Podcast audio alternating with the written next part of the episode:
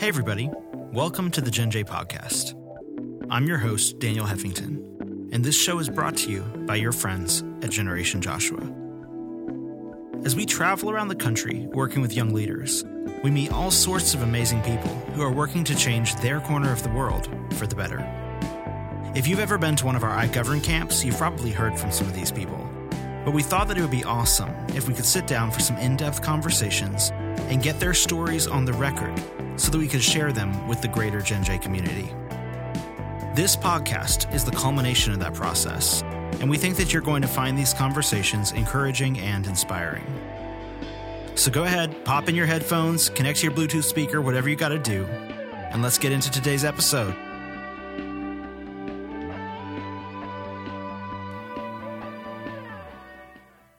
Hello, everybody, and welcome to the Gen J podcast. I'm your host, Daniel Heffington, and we are here with a special bonus episode of the Gen J podcast in honor of what's commonly known as Star Wars Day. In other words, May the 4th. In other words, May the 4th be with you. If you say it with a lisp, it makes sense. Um, Gen J, uh, it's no secret that, that around Gen J, there's lots of love for Star Wars. And we also believe in having fun. And we also believe in the ability of science fiction to illustrate political concepts in sometimes a helpful way. So, with that, we're going to spend a shorter bonus episode diving into the politics of Star Wars. And with me in the Gen J podcast studio today is our director and uh, resident Jedi Star Wars nerd aficionado, Joel Grewe. Thank you, Daniel. Yeah, thanks for being here. And also Brandt Edmonston, who you've heard from on the podcast before. Uh, he's part of HSLDA Action. And I I guess you're a Star Wars nerd. You're you're at least a science fiction I, nerd. I, I would classify myself as more of a science fiction nerd. I definitely love Star Wars. I watch Star Wars. I've watched all the uh, I've watched all the shows. Yeah. Um, I just I will infuriate all the true Star Wars nerds on here by saying I actually prefer Star Trek, but I still. Okay. love Star Wars. Do we have Wars. someone else in the hallway? No, I'm Desperately. I'm kidding. Um, all right, no, I get it. I, I mean, I don't, but I. That's good. We have you here, kind of more in the science fiction analysis role and politics role than the diehard Star Wars points role. Joel probably has the deepest, uh, like, book for book, article for article, you know, rabbit hole for rabbit hole, Star Wars points. The nice word for that is lore. Joel, Okay. that, that, that is the nice word. The, Okay. the, the Joel is the Star Wars Uber nerd in the office. We'll put it I, that. I So, Daniel, you're not far from Though I might actually be higher than Brandt in Star Wars nerd specifically. You have more points than me in science fiction nerd, but I'm I am a pretty diehard Star Wars fan. I I know I had the Star Wars encyclopedia as a kid. I memorized all the Yep. codes. I knew the address for the trash compactor. Um, you know, it was I give the technical specs for an AT-AT Walker. Okay, there you go. still in my Yeah. For some reason. Yeah, I used to know what uh, year and what shipyard the Millennium Falcon came from. Ooh, well you know, done. yeah. So, Well um, so you know that that stuff. You know, I, I had my days in that. So, anyways. Guys, uh, we I'll be honest, listeners, we it's not like we have a huge script for this. So you're gonna hear the real workings. This is why we do the podcast. So you can hear the real workings of our brain. We're gonna be making connections in real time. You're gonna hear possibly maybe I don't know. Maybe it'll be really make sense. Maybe you'll hear us stretching and grasping at straws. Either way, you're here. It's live. It's well, you'll hear it. You know, once it's been edited, but it, we're not going to cut out much. Nope. Uh, you know, if we crash and burn, you'll be riding along with us. So to start off, um, Joel. You want to give us an overview on on why we thought we could talk about politics and Star Wars in the same podcast? Well, yes. Okay. First of all, we will not talk about all of Star Wars and all of politics in this podcast. Oh, rats! There is not enough um, time. but when Lucas crafted Star Wars, he drew on what he knew.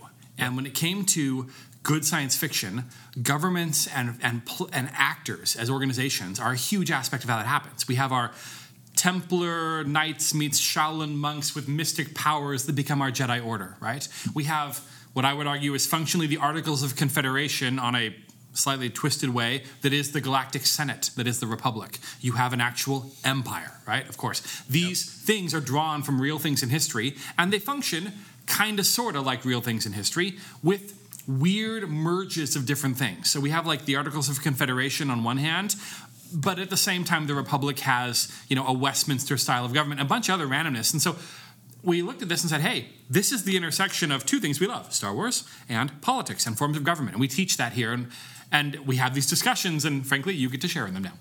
Absolutely. And, you know, I think that also some of the premise for this conversation is when I grew up, uh, and to, to, you know, I know I wasn't around for the initial run of the Star Wars series. I was born, I think, after every of every one of the first three movies was released. I was around for you know episode one, two, and three, but back in the day, it used to be a lot simpler to uh, understand Star Wars. Everyone knew that the the big guy with the black helmet and the type breathing, he was the bad guy. Uh, the wrinkly old emperor, he was a bad guy. All the stormtroopers were bad guys. You know, it was pretty clear. The rebels, we root for them. Luke's great. You know, and some people at least would say that's all become a bit murkier and we can we can each tip our hand if we want to as the conversation goes on if we agree or not. But you know is it fair to say that based on the subsequent movies tv shows etc it's you, you have to kind of redraw the lines of oh okay so anything that's galactic government was is was bad jedi is was totally good uh, you know, it, do, do you think we redraw those lines, or do you think that, do you want to make the case that that no, it's as simple as it always was? Interesting. Okay, so here's the case I would make. I would ma- I would make I would make the argument that your empire is bad. It's it's always bad. Yeah. Doesn't mean that order is not good, and the empire might bring you order, but but the empire is bad. Right. Okay. A republic, which theoretically provides freedom, is good and trying to draw the lines in a different way, I, I think, frankly, rejects things that are really important and should be Yeah. kept. Now, does that mean that there are not bad things in a republic that are not worth emulating that shouldn't be fair? That, that can no, definitely address those. And same with the Repu- with an empire, there might be things that are worth borrowing from that. Mm-hmm. But I think those lines were set for a reason and should stay more or less. The people can be good or bad in those different systems. Sure. I mean that exists in both places, right?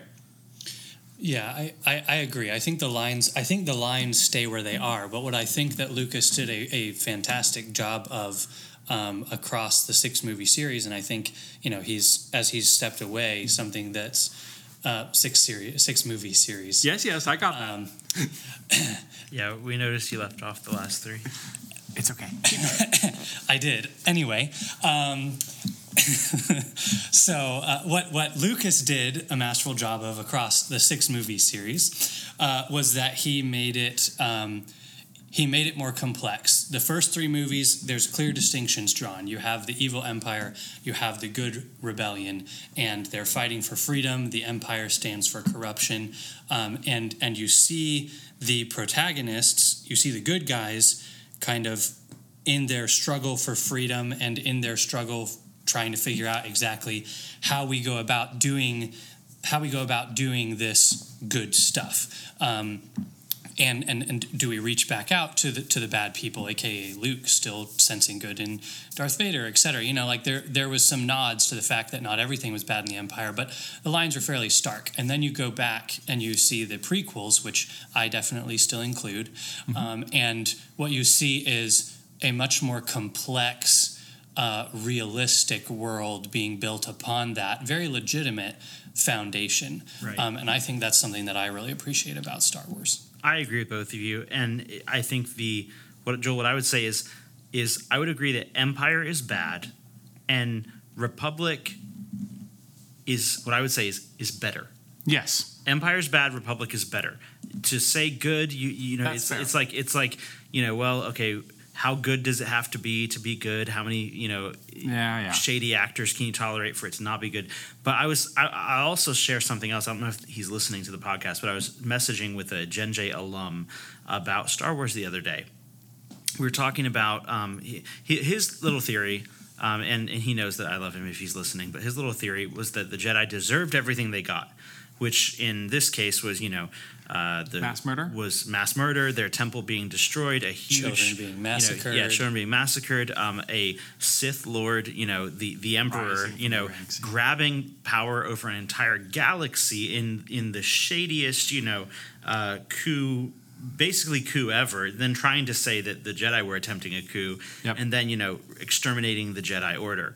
Um, I, big surprise, didn't agree that the Jedi deserved that, and he No. was basically he was like, well, the Jedi weren't perfect, and they did some shady stuff, or they had some bad moments, or you know, and I'm like, and Okay, I want to react to that for a second, real quick, because He who, basically, he who is without sin cast the first stone, please. was like, let me get a giant rock. I'll, the, yeah, I'll be honest with you, I felt like this person was going 1619 project on the Republic. yeah, there's a little. I, Oh my I almost gosh. made that reference earlier, and but yes, you uh, fair enough. Okay, so here's the deal.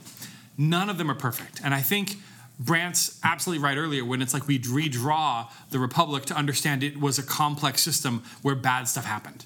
The the Jedi of the the first the, the prequels were far from perfect. Okay, they had all sorts of flaws. Um, uh, that would be a different episode to list the flaws. Sure. That did not mean that they would be considered tyrannical like an empire. Okay, and I think they did their their their fallible best arguably with everybody interpreting that different etc to try and have order and freedom and safety and peace and some sort of balance of that and they got it wrong but they didn't get it wrong all the time right. we'll just look at the empire and say they got it wrong all the time Yeah. Um, and people will say, well, some people's lives got better under the empire. And what I say to that is, in every totalitarian regime, Yes. some people's lives gets better. That's the that's the thing we don't want to talk about. That's the that's the reason why if you can make it fifty percent or above, or maybe mm-hmm. 70 percent or above, depending on the regime, your life might be a little better. yeah yeah And yeah, I mean that's yeah, that's and that's true. Yeah, I mean that's very true historically. I mean there's a reason why every single totalitarian regime that has come to power throughout history has done so, and it's because at some point somewhere there was dissatisfaction with the status quo. Right. Um, mm-hmm. and mm-hmm. you know, if, if you look at every major government overthrow in history, from Russia to China to most of the South American countries that are, you know, have have had major dictatorships. The Middle east france yeah, Yeah, e- everywhere. It's because government was not doing a good enough job, and someone said, "Hey, I could do better," and the people said, "You know what? If you can do better for me, I'll take it." And usually they do for a very brief period of time, and it just goes downhill from there. Now, I will say, I think that brings up an issue, though, at least for the Republic and the Jedi.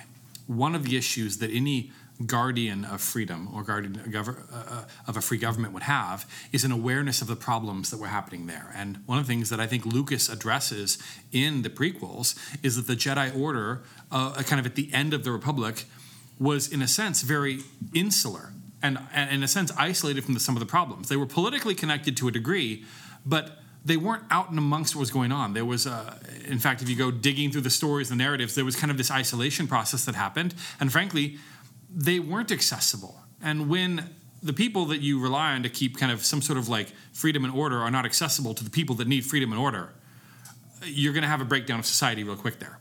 Yep. That was coupled with the fact that they actually had a fully functional, or it was supposed to be functional, political system that also was breaking down there. And that, that's something that, in this case, we have a Sith Lord that goes, I can use that. Mm-hmm. And then he did. And that's the danger of when that those structures and processes start failing that Lucas is highlighting, and maybe unintentionally, but he's highlighting. When those start to break down, the opportunity for someone to take advantage of that grows. Mm-hmm. Yeah, I mean, I think that I, I don't know if we. I think there's definitely points to be made that the Jedi did not help the Republic as much as potentially they could have. However, I feel like I would personally lay a lot of the blame of the breakdown of the Republic at the feet of the Galactic Senate Oh, and certainly. its insufficiency. I think the the Jedi, you know, not not to step into real world too much, but but the Jedi were the were the military might, such as it was, of the Republic, and that is always subservient in in government systems where it's functioning properly. The military is always subservient to the political, and the political problems that we saw and the the political indecision, like you see in episode one, which kind of starts the whole thing off. Um, the political system couldn't deal with people inside the system acting out, and they didn't have the will to they didn't have the will to do anything about it. That's not the Jedi's fault. No. Well, they, they say it. Like at one point, I think uh, Amidala is talking to um, uh, kind of his, her crew at one point. They said, if we take this to the courts, it'll take years, decades, something like that. Like, Right. which means their court was significantly less functional than ours. Right. It means we know in, in episode one the reason a diplomatic shuttle gets sent with the Jedi to deal with the Trade Federation blockade. Um, I mean, it's a blo- it's an invasion, people. Yeah. I mean. Send the Navy. Oh wait, they barely have one. Okay, they let alone an army. They have no army. They have no standing ability to repel. And that's a big part of, of episode two. Yeah. Is is making that, and it's it's assumed that making that army is the bad thing. Which, to be fair, clones, tampering, and all the other stuff, right? But but they had no capacity to respond, Yep. and they were functionally crippled already. Yeah. Now let me let me do this because I think we we should hone in some on the on the politics of of the galactic uh, the, the Republic, and then transitioning to the Galactic Empire. Okay. Um, to to do this subject justice, I will give the very brief film overview. Which, as we've already said, Joel can go much deeper than that. Brandt can go a good bit deeper than that, and I can go at least some deeper than that. But most people, if they've watched the Star Wars movies, especially the one episode one, two, three prequels, you have the uh, Galactic Republic. You have um, a a Senate that is massive. Like I, I don't know how many seats they have in there, but they, they move around with you know hovering yeah. hovering pods ridiculous. in in a stadium sized Senate chamber, if not if not even bigger than that. I'm pretty sure bigger than that. Yeah, probably bigger than a stadium. huge. Yeah, Five And it's- hundred Coruscant was huge. Yeah, it's it's nuts. And so um, The address. I'm a nerd. Oh, it's the oh no, very nice, very nice. Um, so yeah, this capital planet Coruscant, this this you know epic Senate. You had the Jedi with their whole Jedi Order and Temple, but but you know I, I agree, Brandt, that the Jedi were, were functionally, um, like like they were a bit more official than say like you know a, a special forces team or something. But they that was kind of what they were. They were, they were like they were like a, a slight diplomatic league meets you know some highly trained warriors. They weren't exactly running the show. Um, I think over time, and Joel, you might be able to speak to this. Different chancellors, who which which at that point the highest office in the republic was chancellor, Right. And the chancellor was uh, democratically selected from, I think, amongst the the Senate itself. They would Correct. the Senate would vote on on the chancellor, and we we enter it with uh, Chancellor Valorum, Valorum, right? So we have Chancellor Correct. Valorum in the beginning of the prequels. Um, pretty soon, uh, Senator Palpatine from the planet Naboo, um, who we actually find out later is is the guy pulling the strings behind everything. He's the supervillain. He's the emperor. Eventually, he suggests that Chancellor Valorum isn't doing a great job. We should get rid of him. Uh, that is actually successful. They rope in some uh, kind of unwitting parties who were duped into helping with that. They get rid of the old chancellor, who you know had his issues, but he was, uh, you know, depending on how you view it, k- kind of trying to help out what we would call be- the good guys at some pla- at some junctures along the way. Then Chancellor Palpatine comes in. And then when we get into episode three, there's a ton of tension because this whole army has cropped up. Like you referenced, Joel, you got your clones.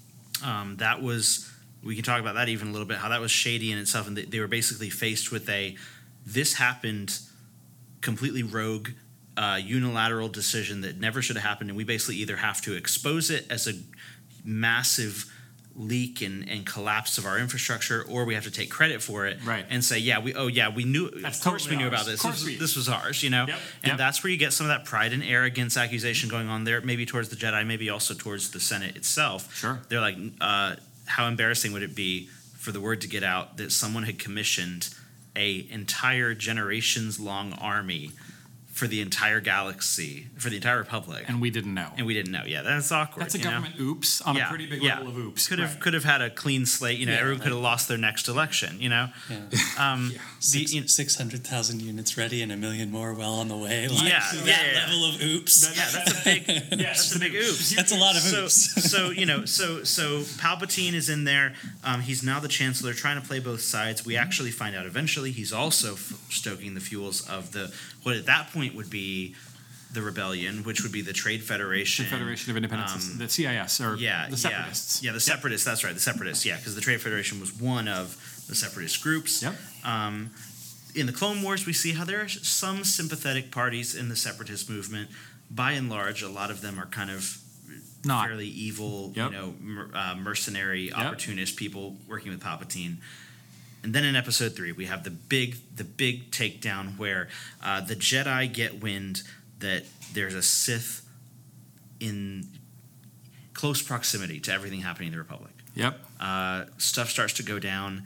Um, it's it's you know found out that as Anakin Skywalker is getting chummier with Palpatine, things start to slip, and Palpatine kind of tips his hand that maybe he's the Sith, and maybe, Maybe. he should be, you know, because at that point along the way we get we get the classic line of where he claims emergency powers, and he needs to be not just a you know chancellor, but like a su- supreme chancellor. Is that what Supreme Chancellor. Yep. Supreme Chancellor, which is like you know Chancellor. It's like Premium it's like, edition. Think It's the- like yeah. a governor during COVID. Right, right, exactly. Yeah, Okay, basically, yes. yeah, yeah. You went the there, Senate. yeah, Oh, I yeah. am the state government. Right, right, All of right. It. So he gets, like so he goes on a power trip. Yep. He becomes, you know, he adds a gold star to his chancellor name. He's leveled up. It reminds me of uh, in Aladdin when Jafar does his like costume change. and He was Yes. like normal Jafar, then he was a sultan, and he's like, no, I just want to be what I used to be, but even better. And Right. now he's like Jafar with gold shoulder pads. You know, so like, so the you know In this case, lightsabers and Sith lightning. But right, yes, right, right. So now we've got our Supreme Chancellor. Then, uh, as they realize that he's actually a Sith, the Jedi start to move into action. Uh, Anakin feels very torn because he's not comfortable with, you know, kind of summary execution of his friend slash mentor. You know, he's been manipulated the whole time, but you know, Sith Lord. right, Yeah, right, right. Slash threat to their entire existence. Um, Details. you know, but then so Anakin steps in, makes a mess of it. Then the Emperor or you know Supreme Chancellor now says, "I've been attacked. It's left me scarred and deformed." And the Jedi attempted a coup. yes. So now he's got the sympathy vote. He's got the oh, can you believe how bad these Jedi were? You know, some of you didn't like them anyways. They were Quote, really unquote, plotting. to- moral high ground. yeah, quote unquote moral high ground. Plays the victim card. We all know that Obi Wan really had the high ground. totally that. But um, you know, that's yeah. So the the this goes back to the isolation issue. right, If you don't know them, you can't defend them. right, and so that he so all, that. all of that happens. That's kind of what we're talking about. What needs to be said about these junctures, and wh- where could things have gone differently, and what would have helped at different points along the story? Well, you got a couple things going on here. First of all, the way your senate your senators are chosen and comprised have a huge factor in how that's made up. I mean, it's understood. There is no what's the quote from Palpatine? There is no civility. There is only politics. And he's talking about the composition of the Senate at that point. Yeah, um, hundreds and hundreds, if not a thousand worlds were represented in it. But in a lot of the cases, the people that are there, you're not seeing what we would consider statesmen, right? Right. You're not seeing people that are looking to do the best for their people. There's definitely some of those. Like you get, uh, you get a couple groups that are that, but you also know there is groups that are entirely trade federation and or all. Um, dedicated to just whatever they can get out of it and they're basically there to try and milk the system and to play the rules and uh, and when that happens the system breaks right and but but the break points were already there it honestly didn't this sounds horribly like not Star Wars canon to say. It didn't take a genius to figure out how to break the Republic Senate when those many, that many fault lines were there. Yeah. Honestly, Palpatine doesn't have to be a genius to go, huh? If I push that crack, the whole thing shatters. Right. I mean, add other powers to it, but in a sense, the, the fault lines are very there. yeah. Um, and so, in one sense, he just capitalizes on them in quick succession. Are those fault lines there in every republic?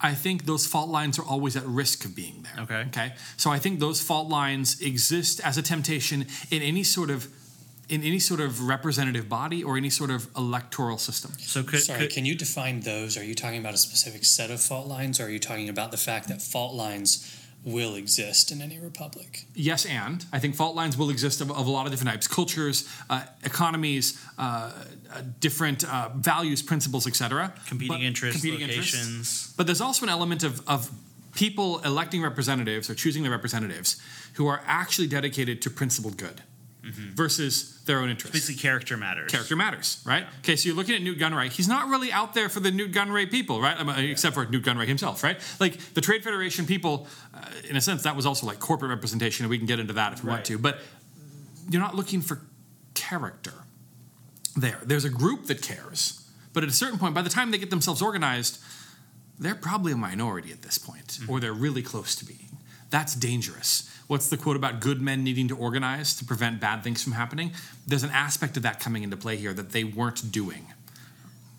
Do you think that uh, if those fault lines are a threat of existing? So, so I guess what I'm saying is, it sounds like what you're talking about is the difference between basically a structure cannot compensate or replace character. Never. Now, that being said, governments like the US government, you know, our founding fathers wrestled with those ideas for a long time mm-hmm. and tried to create a system of checks and balances that would basically say, let's assume that character is not going to be presumed Exactly in every right. situation. Exactly which, right. which I think is, you know, important. And we, we have a system that tries to compensate for that. And and, Yes, we do. you know, I, there's some people out there who say who believe that government is a necessary evil. I think that here at Gen J we don't exactly believe that. It doesn't tend to line up with what Scripture says about government. Agreed. Agreed. Um, but there can be a healthy dose of remembering that evil exists, that, that we live in a fallen world, and not assuming that our leaders, representatives, anything are going to be angels. Right. So to okay, to, to run down that line, I see where you're wanting, what, what you're trying to ask. Yeah. I think one of the things that's really important is some sort of system of we call it checks and balances, right? Yep. Where it is in, let's say Daniel, let's say you, me, and Brandt are government, right? And it is in your interest to make sure that I'm not abusing my power, and it's and to make sure Brandt's not abusing his power. Now it's in Brandt's interest to make sure that m- myself and you aren't doing the same thing, and the three of us can hold each other in a sense of balance, Right. allowing each other's both self-interest and good character as it comes into play to help check the excesses or failures of the others Sure. that that healthy tension there keeps things in check rather than a "Hmm, I am the Senate and I do whatever I want because eventually you get to that right, Um, or it, it, it be, what happens is it first becomes a large group and then it becomes a smaller group and then it becomes a one Yeah.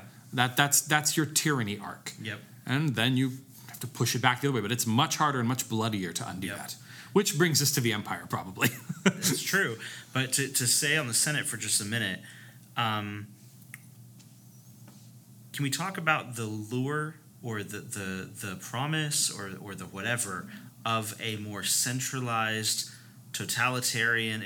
Eh, totalitarian implies that they're kind of abusing their power, but Central but- government. but overly strong central government, sometimes even sometimes even centered into one individual, which is where the republic gets to right before it kind of crashes, or you know, if you're on Palpatine's side, would just say evolves into the beautiful galactic empire, better than we've ever been before. you Right. know. Um, but there's a key moment in Episode Three where our our you know amazing uh, uh, Padme Amidala, you know, you know, says. Uh, I, I don't want to butcher it, and I know that Joel, you you can give it. it's to, do you wanna okay Give it to it's us. okay no no please Okay. She basically says, "So this is how democracy dies." To thunderous applause. That's functionally it, right? Did, Yeah, did I, no, yeah. that- that's That's the line. exactly that's the it. Right. And so notice there w- she was right. There was thunderous applause as Yeah. their democracy died. Yeah. Sometimes it's like that's a little chilling and a little bit telling because it's like, how will we know when too far? You, you know, it's you know, and of course, yes, it's very con- it's very It's a movie. Over, it's over. It's over movie, and it's also overdone in politics to use the uh, the frog in a pot of boiling water analogy. Yep. Everyone in every debate uses that. Yep. But that's a great example of it, where it's like uh, things have gotten so bad, things have gotten so uncomfortable that by the time this guy comes in with this really bad power move, uh, It's they're all cheering, they're all applauding. Yeah, they're Yeah. it's relief. There's two things going on there, and I want to talk about how I think that temptation can can grip any country at some point. Two, we also have the what you're saying the character matters is that you know he was also just an outright duplicitous, evil, scheming person. Yes. So those people can still impact stuff. Oh, So, yes. so you know, let's talk about both sides of that. One is the the situation where any even a you know quote good-hearted dictator, you know, a benevolent dictator comes in, that can be met with relief Mm-hmm. uh, for a minute, and then you also have the whole what if there's a you know absolute scheming jerk trying to manipulate us all behind the scenes. It's not just it's not just the bad person doing it. It could even be someone who's reasonably well intentioned. Exactly. Yeah. Yeah, I mean, I think. I mean, sorry, I don't mean to. Please. butt I think that I think that I mean, we kind of addressed this, or at least touched on it earlier, where you know exactly what you were saying. The vast majority of of major totalitarian states have started on the promise that your life will get better. Mm-hmm. And for the most part, the people who were leading the charge on that actually believed it to a greater or lesser extent. You know, Yeah. now you might have been, you know, they they might have been megalomaniacs, but that doesn't mean they didn't believe that they had something to offer. Right. They thought they genuinely believed the world would be a better place if they were in charge. Right. Right. So I mean that's that's tr- that's been seen and is true throughout history. And so I think that the the key to combating that in general is just to understand the principle that no one individual, organization, business, government entity can control that much. It's just a fact of you know like it. This is this is a hard thing for some people to understand um, because it doesn't necessarily make sense. But the most informed individual or group cannot keep in keep in balance all of the things that happen naturally in and amongst people and economies. Like if you're going to talk about like what is best for people, it's when everyone has their needs met and when you have your needs met when you have enough resources to supply those needs. And resources have been proven to be supplied by ec- economy, economics, that kind Sure. of thing, right? And so, eh, you know, just from a, you know, not to not to make it not to take it too far away from Star Wars, but like throughout history, almost every single major revolution has been started because of bad economic situations, bad, yeah. bad economic policies or oppressive economic policies from the government, right? Yeah. So I think that if you if you take that into a if you take that back to Star Wars, um, how did all this get started? Well, Naboo was getting starved out by another planet, and they didn't have the resources to defend themselves. And why didn't they have the resources to defend themselves? Because they were part of a galactic senate, and the galactic senate wasn't defending them. So they were relying on a body that could not do its job because it was so big. Um, what they you know, and, and and that kind of takes us back to the just the general problem of the galactic senate and centralized government not even from a totalitarian perspective but just from a general perspective. Yeah. it's the difference between um, it's kind of federalism. The the you can draw parallels to the United Nations. You can draw parallels to the European Union. You can draw parallels to the Articles of Confederation. Basically you have all these planets that are relying on this one very distant very you know uh, powerless functionally body to supply a lot of their needs and it couldn't do it. It, Yeah. it couldn't balance all of the needs of all the places Yeah. and the best way to make sure that you as a as a planet as a government as a society have what you need as a state as a community on the state level if you're going to bring this back into normal life is hey we need to make sure that that we're taking care of this stuff that's our responsibility it's it's you know you you can't leave up to a big centralized power everything because they won't be able to keep it balanced. Yeah. And that's true in history, and it's shown masterfully as a problem, and probably the major problem that the, the Galactic Republic has is that it is so big, it's so distant, and it, it ultimately is too powerless to actually fulfill its promises. Yeah, I agree. And Joel, you might be able to speak to this, but the other factor here, and, and Joel, I mean, Brandt, what you're saying is exactly true, which is they had this kind of enormous size of government. Mhm. And at some point, if government is supposed to, and they had they had an enormous size of government, a ton of members, it occupied you know insane amounts of space, and it was being looked to to provide functionally all the legitimate and even probably some less legitimate functions of government. Mm-hmm. The- if Naboo had an army of Naboo, they would have been able to feel a little more safe at home mm-hmm. fighting off a blockade. You know, mm-hmm. they had like their security forces, but, But they were that's a called police units. Yeah, right, that's- right. that's policing. That's Exactly. not- and yeah. so, so, you know, we see in, in history that if you're going to make it very centralized and you're going to look to it for everything or most things, there's kind of a, a narrow continuum where it basically becomes It's easy to fall off the edge either side. it's easy to fall off the edge. And you, so you either have to say, okay, we're going to look to you for everything, and we're going to give you all the power, and it is basically a dictatorship.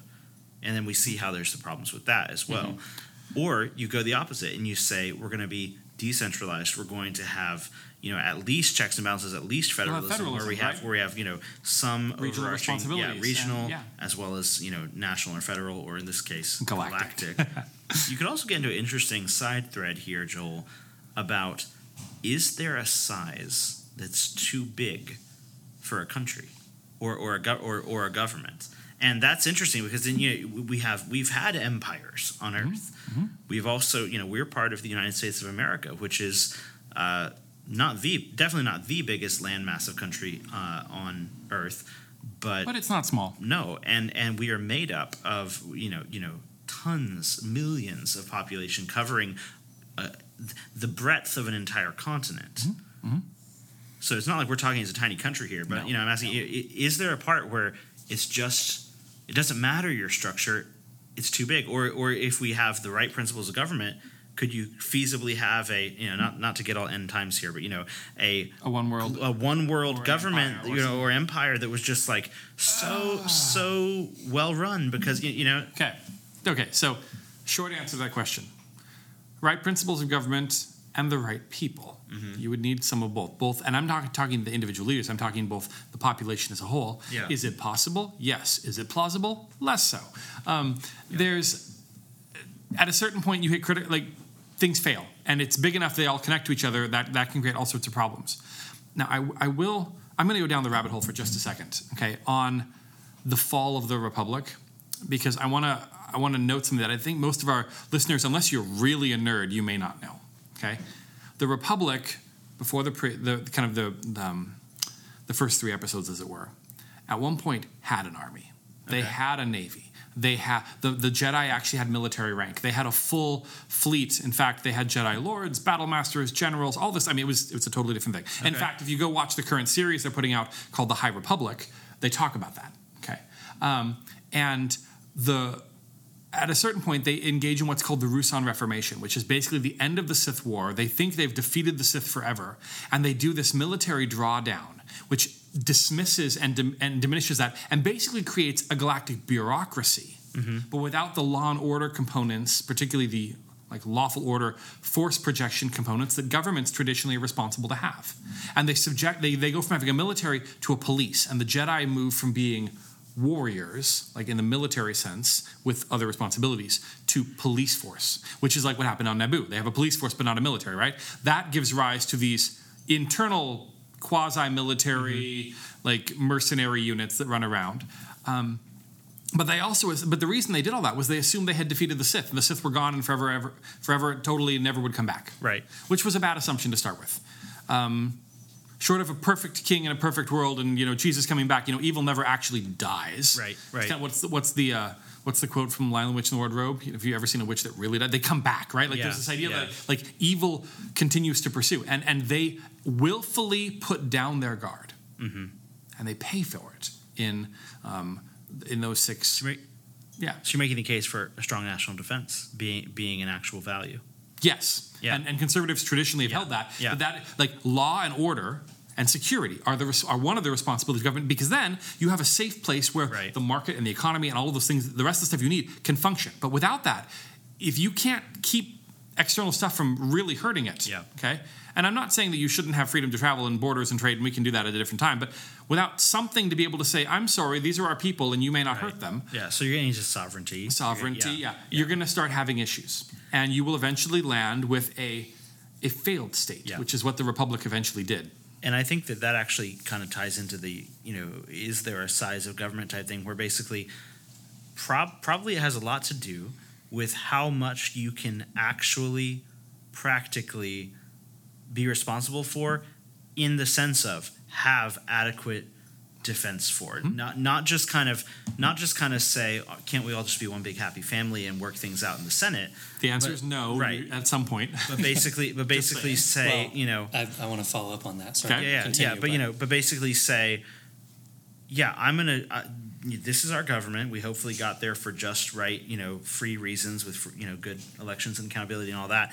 But we can also actually back up our people, Mm-hmm. and you know it, that's even like Brandt referenced a minute ago. We see these things playing out when you have things like you know the EU or even the UN, where it's like using UN troops. We do it, but nobody nobody's nobody's sleeping better at night because of the UN the UN uh, armed delegations and troops. you Dirty know? little secret. There are no UN troops.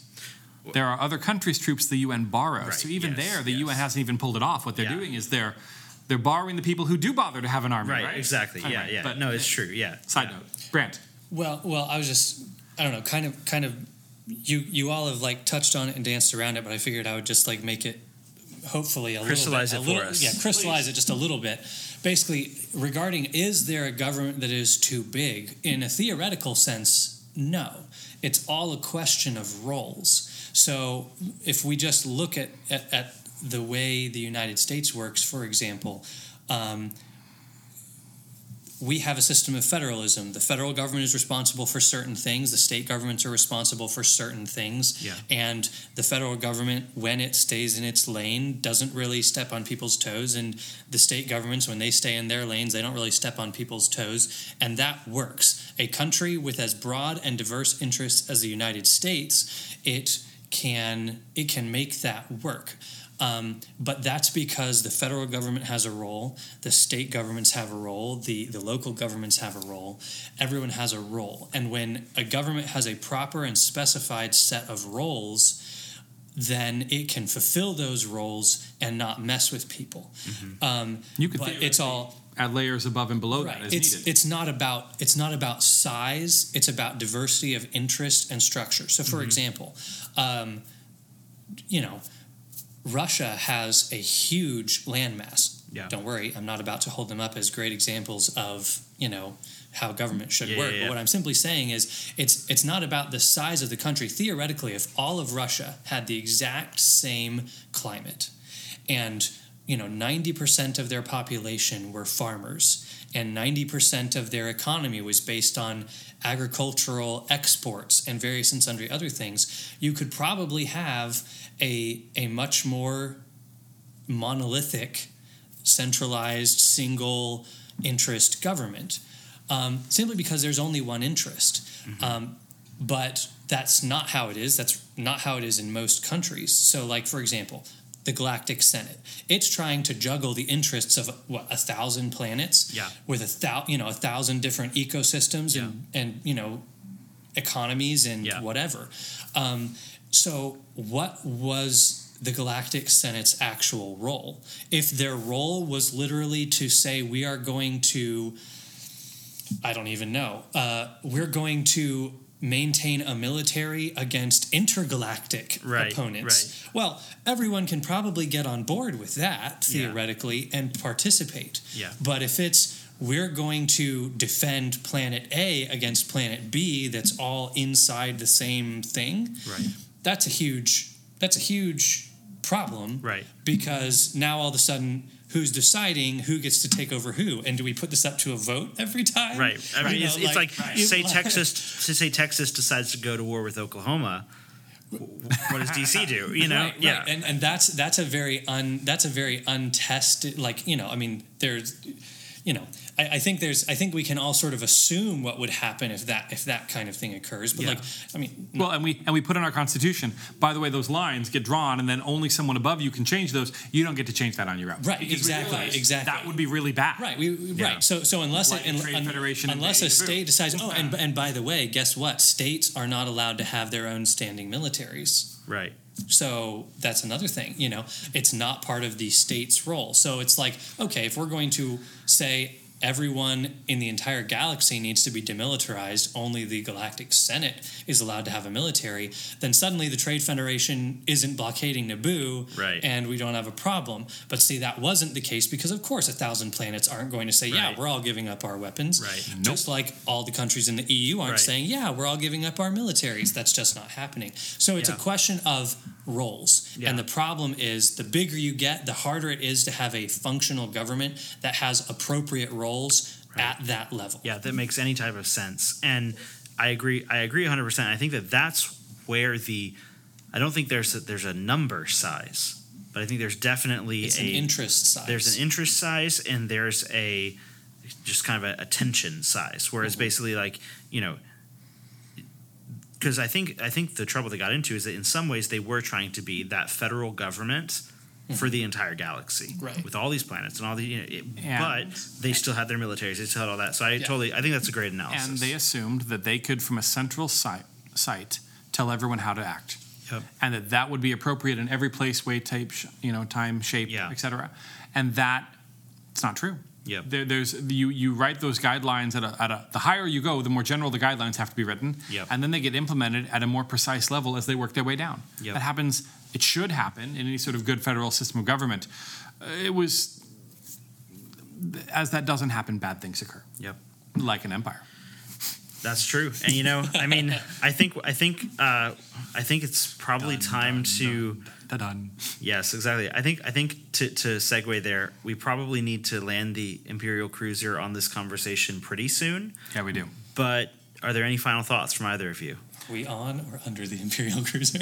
We are we are sitting on top of it in the Millennium Falcon. Great. Okay, I like that. Okay, so I, I wanted to talk about the uh, imperial government for just a second, Okay, because okay. there's frankly a lot less insight Yeah. because it functions as, um, at least for the little bit that, that Lucas put into it, it functions as a military dictatorship, Yeah. right? Okay, Yeah. there, but but there are some nuances. You have the grand admirals Yep. Mm-hmm. and you have the grand moffs, okay, and we see Grand Moff Tarkin being a classic example. Grand Moff had military. But uh, control in the same way that a Secretary of Defense Yeah. as a civilian Yeah. has military control.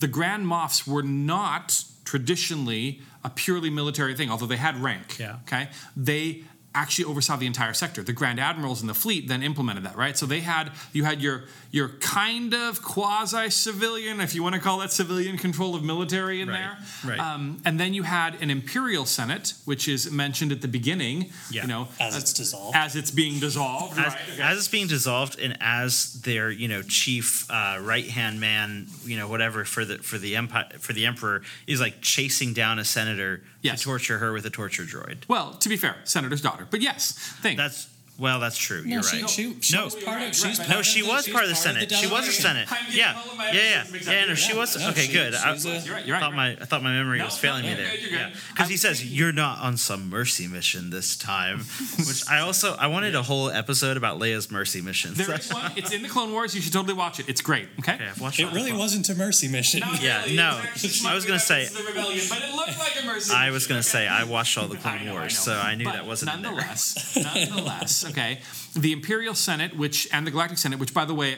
I had to look this one up because I couldn't remember. It was over a thousand senators. Wow. Okay, thousand twenty-four at least when it was originally set up, and that probably changed a little I bit. knew that 1,000 number sounded It right. was in there somewhere. Last, it was a little over that.